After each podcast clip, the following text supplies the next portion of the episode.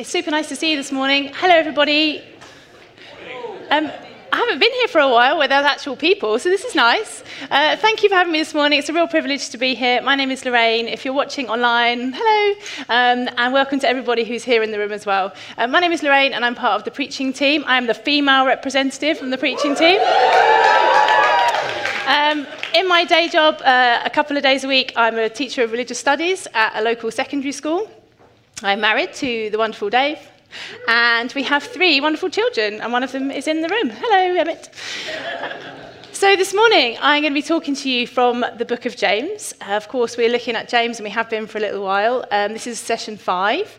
And this morning I have entitled the talk, But Faith is Like a Window. So, let's pray.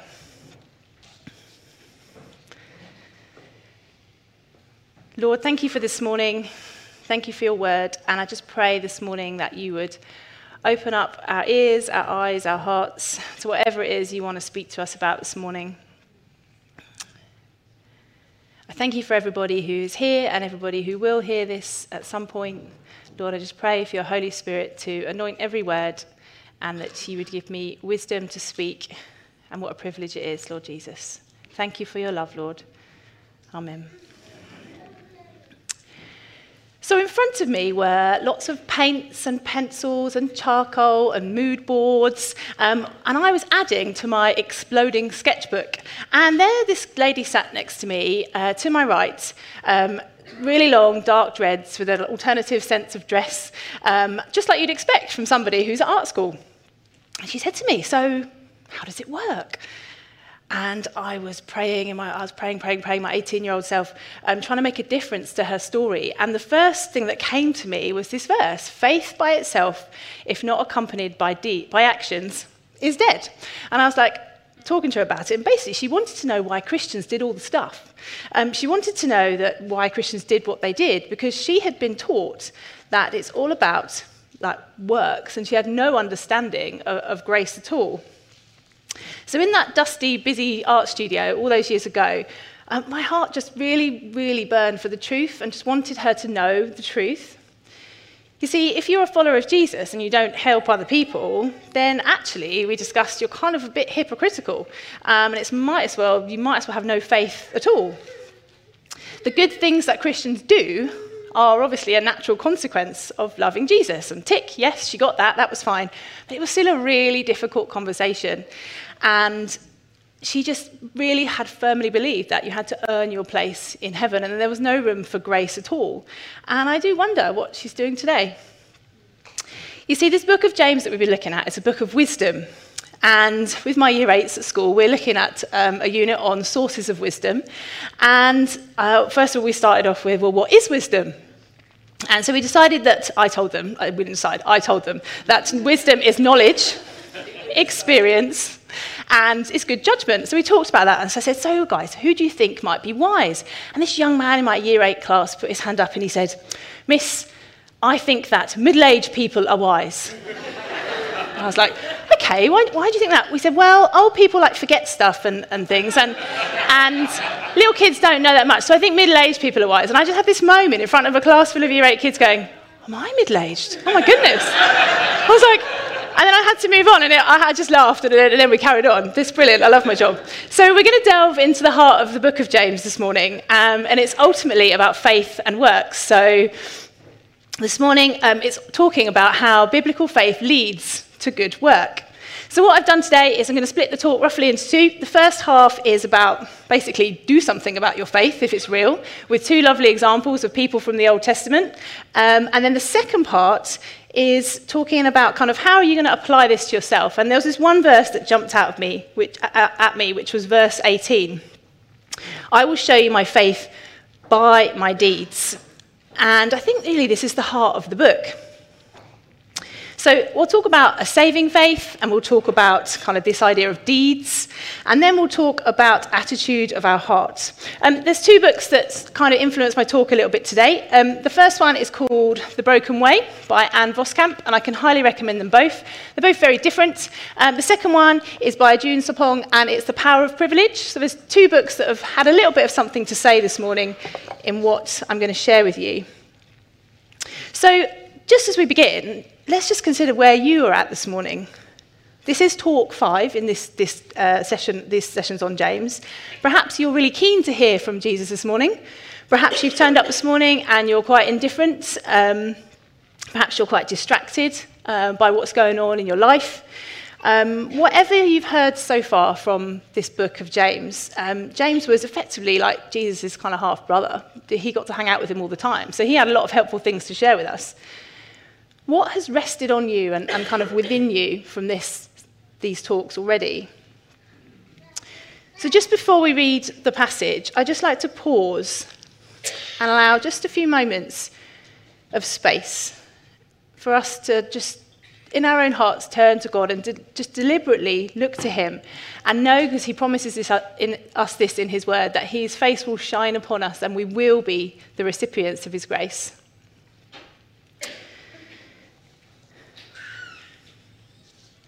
Okay, James 2, verses 14 to 26. What good is it then, my brothers and sisters, if someone claims to have faith but has no deeds? Can such a faith save them? Suppose a brother or sister is without clothes and daily food. If one of you says to them, Go in peace, keep warm and well fed, but does nothing about their physical needs, what good is that?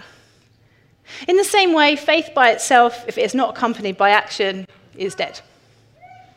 But someone will say, You have faith and I have deeds. Show me your faith without deeds, and I will show you my faith by my deeds. You believe that there is one God. Good. Even the demons believe that and shudder. You foolish person, do you want evidence that faith without deeds is useless? Was not our father Abraham considered righteous for what he did when he offered his son Isaac on the altar? You see that his faith and his actions were working together and his faith was made complete by what he did. And the scripture was fulfilled that says, Abraham believed God, and it was credited to him as righteousness, and he was called God's friend. You see, that a person is considered righteous by what they do, and not by faith alone. In the same way, was not Rahab, the prostitute, considered righteous for what she did when she gave lodging to the spies and, and sent them off in a different direction? As the body without the spirit is dead, so faith without deeds is dead. Okay. So let's jump in. So, my friend, she was the picture of different friend, picture of holiness. She had her Bible out on the coffee table. It's one of those amazing Bibles that's really like dog-eared on the corners and really well used. And she would always offer to pray for us in our strifes and our struggle. And the problem with the situation was that she never did any washing up, and this was very, very infuriating. I just wanted to shake her. I loved her very much, but I just wanted to shake her and said, Come on, get out of your holy bubble and help. I think this morning, it's basically the message is do something about your faith if it is real. James was writing to Christians who were from a Jewish background, and they knew the joy of salvation by faith. They were free from, they were free from works and this idea of righteousness and having to be something or do, to do something. But actually, they'd kind of swung the other way and they'd kind of got to the point where works didn't really matter. We learn from this passage that faith alone saves, but it's a living faith. And you can see if it's alive by if it's accompanied by works. You see, if you believe something, then you're going to do something and act on it. If you love Jesus, then you will help the poor like Jesus did. Paul understood this. He understood that works prove your strength or your faith. And he said, For we are his workmanship, created in Christ Jesus for good works, which God prepared beforehand that we should all walk in them. Works don't save, good works follow true faith. You see, belief and works go hand in hand, but works always come second we are saved for works, but the faith was already there. So let's unpack that by looking at two people. So we've got Abraham, we've got Rahab. They're both um, perhaps one of the more familiar uh, characters from the Old Testament. And they were both demonstrated, they both demonstrated this living faith. This idea that faith, if it's not accompanied by works, is a dead faith that can't, can't save at all. We just read already Wasn't our father Abraham considered righteous for what he did when he offered his son Isaac on the altar? We'll come back to that in a minute. You see that his faith and his actions were working together, and his faith was made complete by what he did. And the scripture was fulfilled that says Abraham believed God, and it was credited to him as righteousness, and he was called God's friend. The lesson from Abraham is this if you believe in God, then you will be obedient to him. Now, if you are sitting here and thinking, well, who's Abraham? Abraham is the father of the Jewish nation, and his story when it comes to Isaac is pretty hardcore. God basically calls him to offer this, his only son that he's waited 80 years for, as a sacrifice on the altar to him. And it says that Abraham was justified, which basically means made right with God, by his works when he offered Isaac. But the point that, it, that has been made here is that actually he was already justified before this. It was just his obedience which like demonstrated his trust in God. His works demonstrated that his faith was real. So let me just say that again. Abraham was justified, he was made right by his works when he did offer Isaac, but he was already made right before that by his faith. Justification, love a key word, is the action of declaring, I've lost it, no, I haven't, or making righteous in the sight of God. Abraham was declared righteous by his faith, but it's his subsequent sacrifice which reflects his deep faith. Faith and works cooperated perfectly in Abraham. His belief in God enabled him to do this good work of offering Isaac. Now, that is tough. If you're a parent sitting here, that is tough. To offer your only child as a sacrifice sounds relatively familiar. When we look at the New Testament, there are massive parallels, of course, with Jesus. God gave his only son. See, Abraham's faith proved true and perfect and complete by his obedient work. Jesus' obedience and his perfect work leading up to the cross and ultimately his death on the cross is the ultimate demonstration, surely, of faith and works. But let's not forget the second character, Rahab. Rahab is less popular than Abraham. Rahab was a, non, uh, a Gentile, a non Jew. She was a prostitute. But yet, James uses these two characters to make exactly the same point. God is a God of love, and everybody is included. So, as we complete this first part, we must remember that works must accompany genuine faith because it's always connected with this idea of regeneration and being born again. We look back to what Paul said again, we are a new creation. Therefore, from 2 Corinthians, if anyone is in Christ, the new creation has come. The old has gone, the new has come. If there is no evidence of new life, then there was no saving faith in the first place. So, how do we apply this to our own lives. And I'd like to suggest that maybe faith is a bit like a window. So, this passage really is at the heart of the book of James. We've been reading it together on Sundays and we've been discussing it in small groups, we have in ours. And we recognize that, of course, Jesus saves. We are saved by Jesus. God reached down into this world, became incarnate, lived amongst us, ate with us, prayed with us, cried with us, went on adventures with us, and ultimately he suffered for us to reunite us with God the Father. This is a unique situation. If you ever seek the truth, ultimately you end up with one name, and that's Jesus. There is no other name that will save us.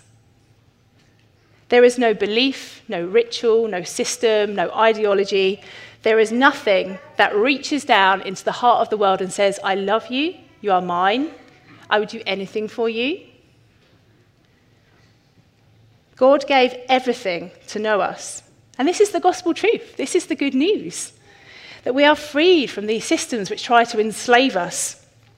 Every worry, every fear, every anxiety Jesus will take it, and it is gone with his death on the cross. It is finished. It's done.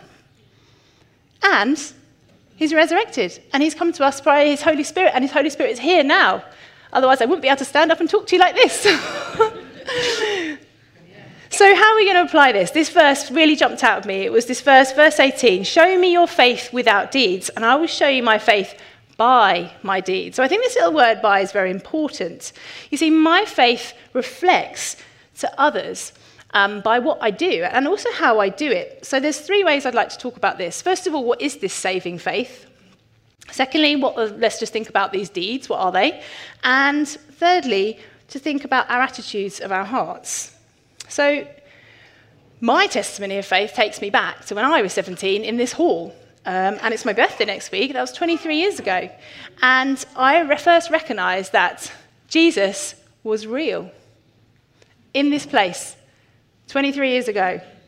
I'd met the Holy Spirit, but I didn't know who he was when I was on like a, a kids' camp when I was about 11. And I suddenly realized that I was less important than I thought I was. And this Jesus was utterly amazing. And I was in here and I just had this revelation over like two or three Sundays. And people's perception of me became like less important. I became nicer. I became less selfish.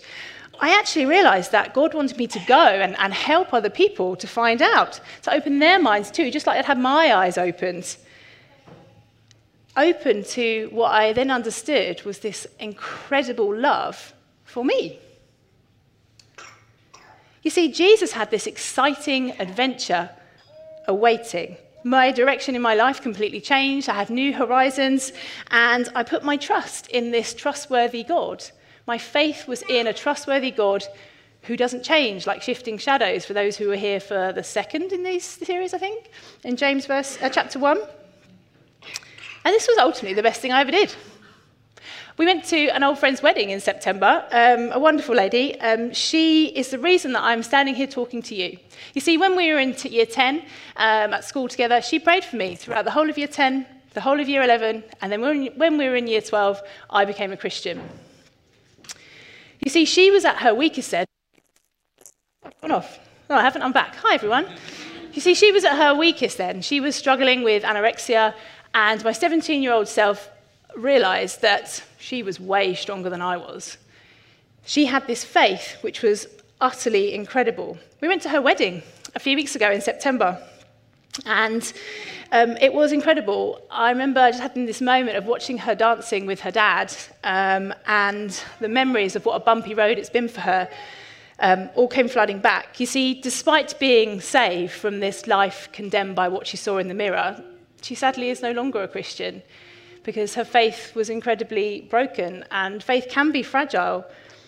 But I'm here to say that God is not fragile, and He pursues us, and she needs a fresh outpouring of grace, and I pray that she does. You see, my story of faith, and many people in the room, our stories of faith are stories of resurrection faith. They are grounded in the cross, the de- demonstration of the empty tomb. This is the culmination of the rescue plan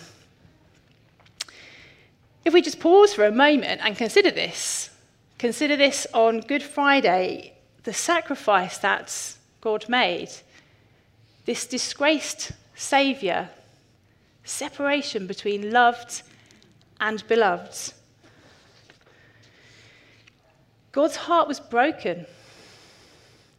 And you see, we are made in his image, it says in Genesis chapter 1, so it's pretty likely that we can guarantee that our hearts are going to be broken too.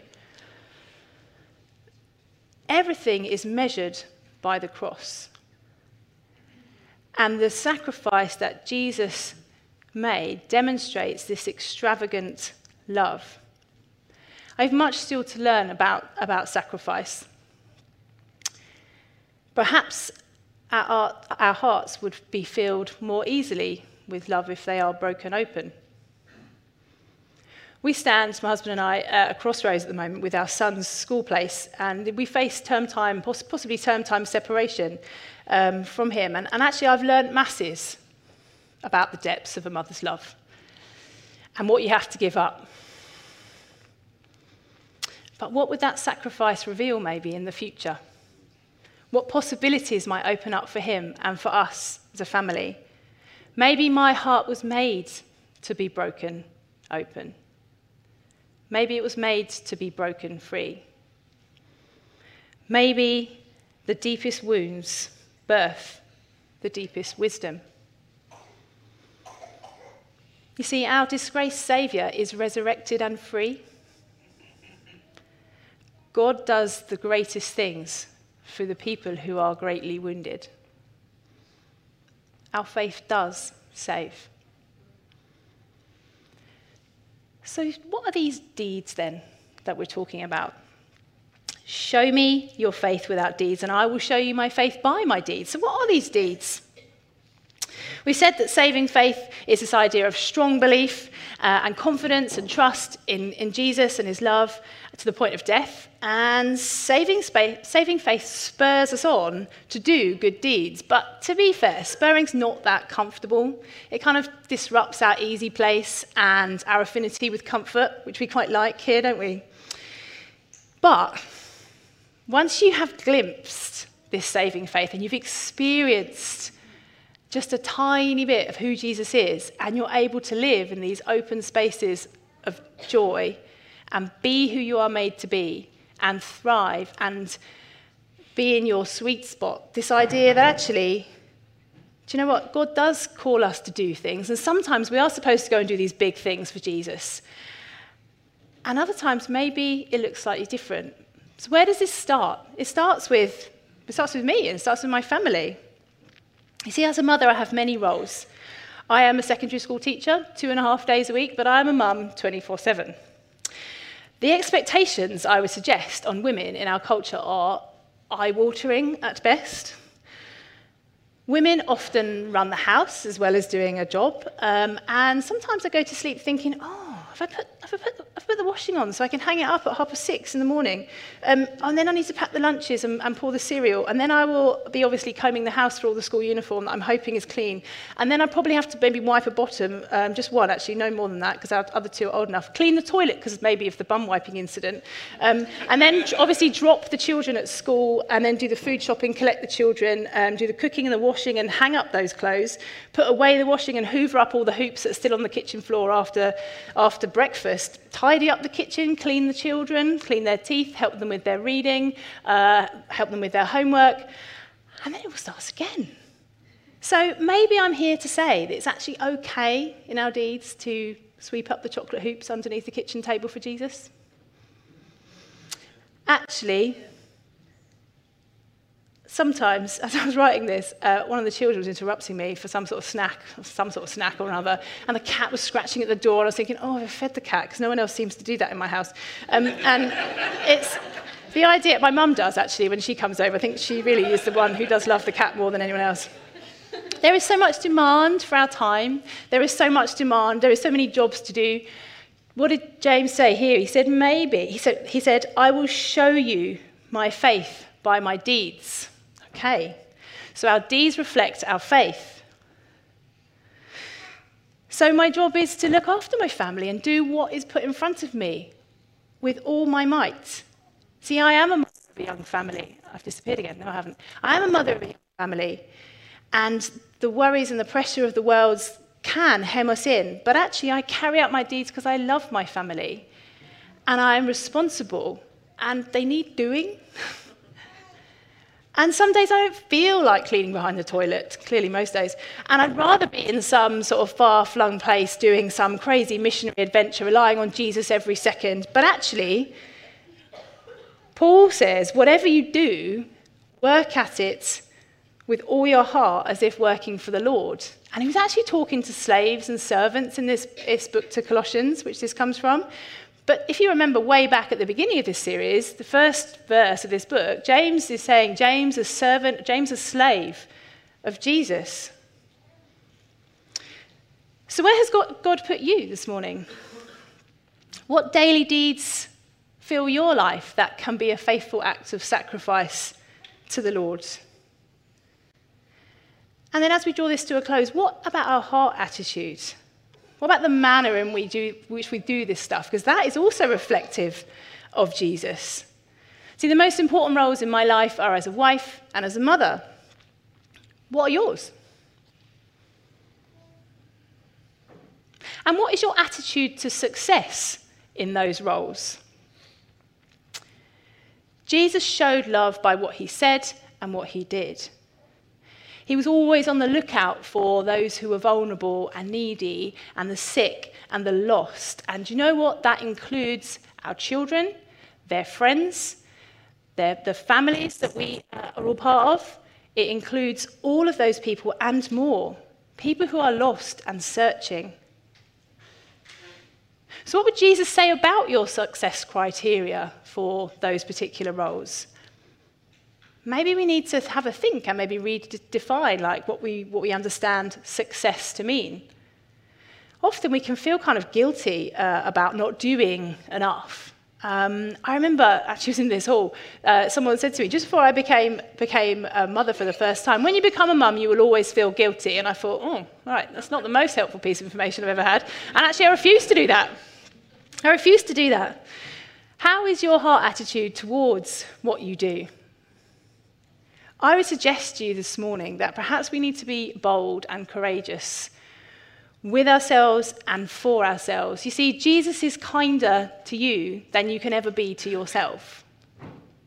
His whole attitude was love. We are saved by Jesus.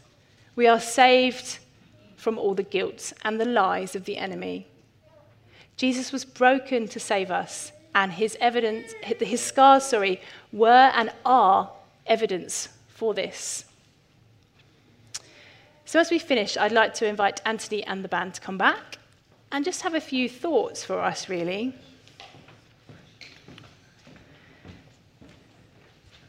So we said that saving faith produces this desire for good works in us. Okay, we've got Abraham and Rahab. They were both made righteous before they did anything. James says our faith and our deeds are like a window that others look through and see Jesus. Our faith saves. We do the stuff because we love Jesus, because he saves us.